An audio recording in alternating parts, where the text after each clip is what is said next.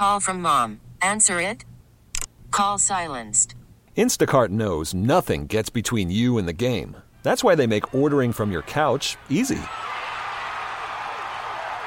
Stock up today and get all your groceries for the week delivered in as fast as 30 minutes without missing a minute of the game. You have 47 new voicemails. Download the app to get free delivery on your first three orders while supplies last. Minimum $10 per order. Additional terms apply. Now, who's that voice? Why don't you introduce yourself to the people here? Uh, Coach Jimbo Fisher, Florida State. All right, Jimbo Fisher joining us here on 790 The Ticket here with uh, myself, Ethan Skolnick, Alf Sydney, and Leroy Hoard. Uh, we were talking about uh, about weather. Uh, weather's not going to be a problem here for this game, I don't think, on December 30th. You guys are pretty accustomed to the conditions down here. Sh- shouldn't be anyway. But you know, you may get rain, may get wind, but you know that's what makes football such an interesting game. It's what makes sports an interesting game. It all it all has an effect. Jimbo, Jimbo your your team this year, um, the expectations you came into with Mm-hmm. the season. Your, your defense improved. It, it appeared as the season went on. What what happened there? What how, how did that come together? Mm-hmm. I think that first of all, I think we had some major injuries in the beginning of the year with Derwin James, who's you know maybe one of the most outstanding players in the country, replacing him and his leadership. And then we got a couple of our big guys up hurt. Uh, I'm sorry, Derrick Nnadi, who's a tremendous nose guard, had a really bad ankle for about two and a half, three weeks. Josh Sweat had the knee. Remember, had to go in and get the scope on that as a run player and, and a pass rush guy. And then the emergence of our young players. We were very young on defense. And then you saw the Brian Burns start to emerge. Then the Kyle Myers start to come up. And then you saw even Tarvarus McFadden, who ended up having a great year in the beginnings. First time he'd ever started. You know what I mean? And, and the responsibility of playing corner every play.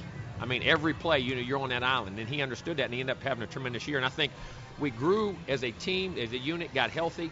And I think just understanding the importance of, of how you got to play and, and fighting, as I call it, fighting for those inches on every play. There's so much talk about your running back, uh, Mm-hmm. Dalvin Cook. Should be. There's a lot of lot of talk about how maybe he should be at a certain ceremony as well. Yeah.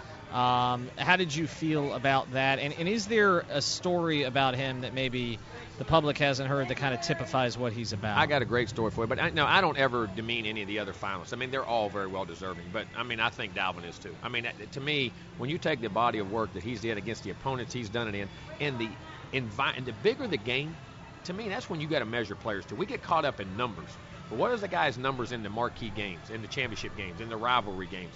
There's nobody better. I mean, this guy is a tremendous, tremendous football player, and he's you know he's added the, the pass catching to his rep, you know his repertoire over 500 yards, can catch ball in the backfield, can return if you have to, and his balance, his body control. I mean, you talk about his speed, but he breaks tackles. He's a great inside runner. All those things. And I'll tell you a story. Last year we were playing in a game, and we were bringing in Jacques Patrick along, and he was really playing good. So we put them both in the backfield in a pony situation. Jaquez is 230, Dalvin's 2, 208, 26 and we were thinking lead some lead backs and split backs, but we would check it. So either one, you know, don't matter. Tailback's running the ball, and we had it set up to where in the beginning where Dalvin was getting it and Jacques was leading, and he went in the game and Jacques just like a typical freshman, you know, been only been three or four games. All right, Dalvin, you know, no, I got this guy, you know, and you could just tell the nervousness on his face, and all of a sudden I see him flip. Dalvin's leading and Jacques is running. We go down and score a touchdown drive. And I said, guys, I call him over. And I, we finished the drive and I called him over and I said, all right, Dalvin, that's great, but I wanted you to run the ball. He said, Coach, he was getting nervous. He wasn't sure of the blocks. I knew I knew the blocks on both sides. I wanted him to run it. We'll fix it when we get to the sideline. so when you talk about a guy who's breaking records, going for a first round draft pick, and all of a sudden he says, you know something, I'll go block for you, the true freshman. Mm-hmm. To me, that's, that says everything about him, the selflessness and the team player that he is. Now, one of the things that I, I, to imagine, you know, when this year started, is the uncertainty of your young guys and Yes. when you have to go to them. I mean, how terrifying is that? It's like you know at some point they're going to be able to play, and you hope you have a chance to groom them and give them an opportunity to get their feet wet and maybe you know those first three games, get them some time at the end of the games, and then all of a sudden somebody gets hurt, you got to go go play. You know, and sometimes maybe for a coach that's the best way because if we always, it's like walking on ice. You keep walking out to the ice breaks. Right. You never want to go till you fall in. Well, sometimes as a coach, you got to get forced to fall in. You know what I mean? And you do it. So it is terrifying in that regard. It, it very much because people don't realize we only had nine seniors on this whole team, mm-hmm. and really only five that played a huge role. So from that standpoint, but you know, as a coach, you do you want it. You want it's like when your kids do something you know, at home, you want it to be perfect the first time so they enjoy it, they get confidence. And as a coach, you try because I think it's very important to build confidence early. And like you say, putting them in the right situation at the right time when they're really ready for it. But, you know, at the end of the day, you got to throw them in and say swim. We're joined by Jimbo Fisher here at the Seminole Hard Rock Hotel and Casino here in Hollywood. Yeah, well, I was just going to ask, going into this game now, Mhm. you know, the, the, the season's coming down to an end. Yep. What are you looking for in this game from your young guys going into next year? What What about this game are you looking forward You know, to? I think the thing about college football is very unique because we all talk about you want to be playing well at the end of the season, like in pro football, so you carry that momentum into the playoffs. Well, that's great, and- and you want to be playing your best ball at the end of the year. There's no doubt. You develop an identity, who you are, what's going on. But all of a sudden in college football, we say, "Whoa, we're going to wait one month and then play." Right. So you know what I'm saying? Yeah. So from a standpoint, we have so many young talented players, and I think we have a chance to be one of the, the really good teams in this country for a while. I really do. The way we're recruiting and the young players we have.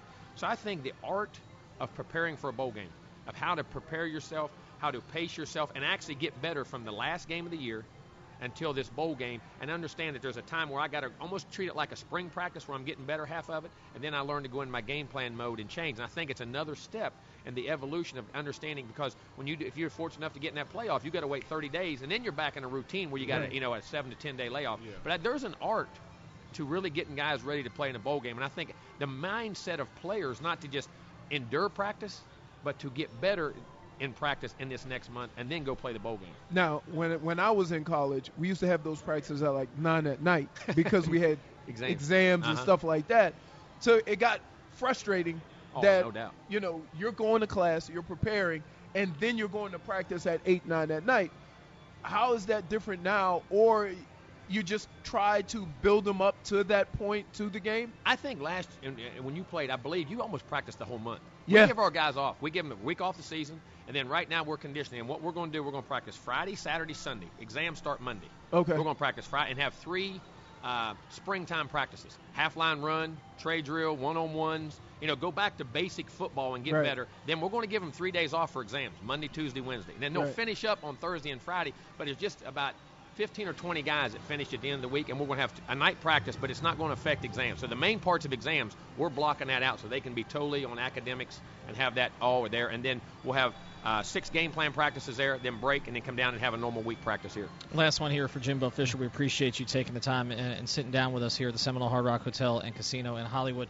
Uh, the playoff. Uh, Yes. Now we, we've been a few years with this. It's worked out for you pretty well. Um, do you like the four-team format, or are you a proponent of going to eight? It's going to go to eight. I mean, it's inevitable, I think, because of the money and, and the thing. And I'm, I'm, I'm a little bit off on this. I'm, I don't dislike the playoff, but here's one of the things I like, which I'm excited about this bowl game, which I think this year's bowl games, the New Year's Six bowl games, Yes. I think there's some great. They're almost as good a matchups as there are in the playoffs. We were just really are. talking about that, And I think that's one of the things about college football that I think is very important that we don't lose. The great history of football, and that you know all the other sports, there's only one team happy the end football, when you're building these programs, a lot of these programs that got built on bowl games and going to a game and winning a game and going into the off season with a positive smile on your face, and the importance of winning the Orange Bowl, or the importance of now the Rose Bowl is not in the new, you know, in the final. Those all those bowl games matter. And the one thing about this playoff, we're so en- enamored by the playoff, playoff, playoff mm-hmm. that we're forgetting about this other part of college football that I think is one of the things that makes it very unique and one of the great things about it and the history of these bowl games.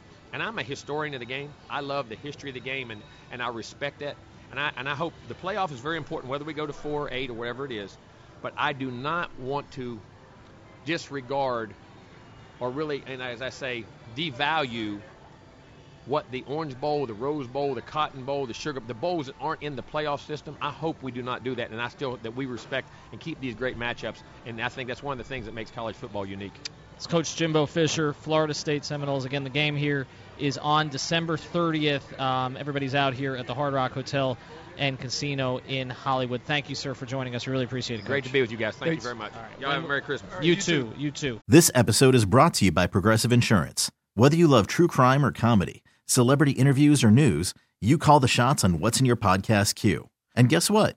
Now you can call them on your auto insurance too with the Name Your Price tool from Progressive. It works just the way it sounds. You tell Progressive how much you want to pay for car insurance, and they'll show you coverage options that fit your budget.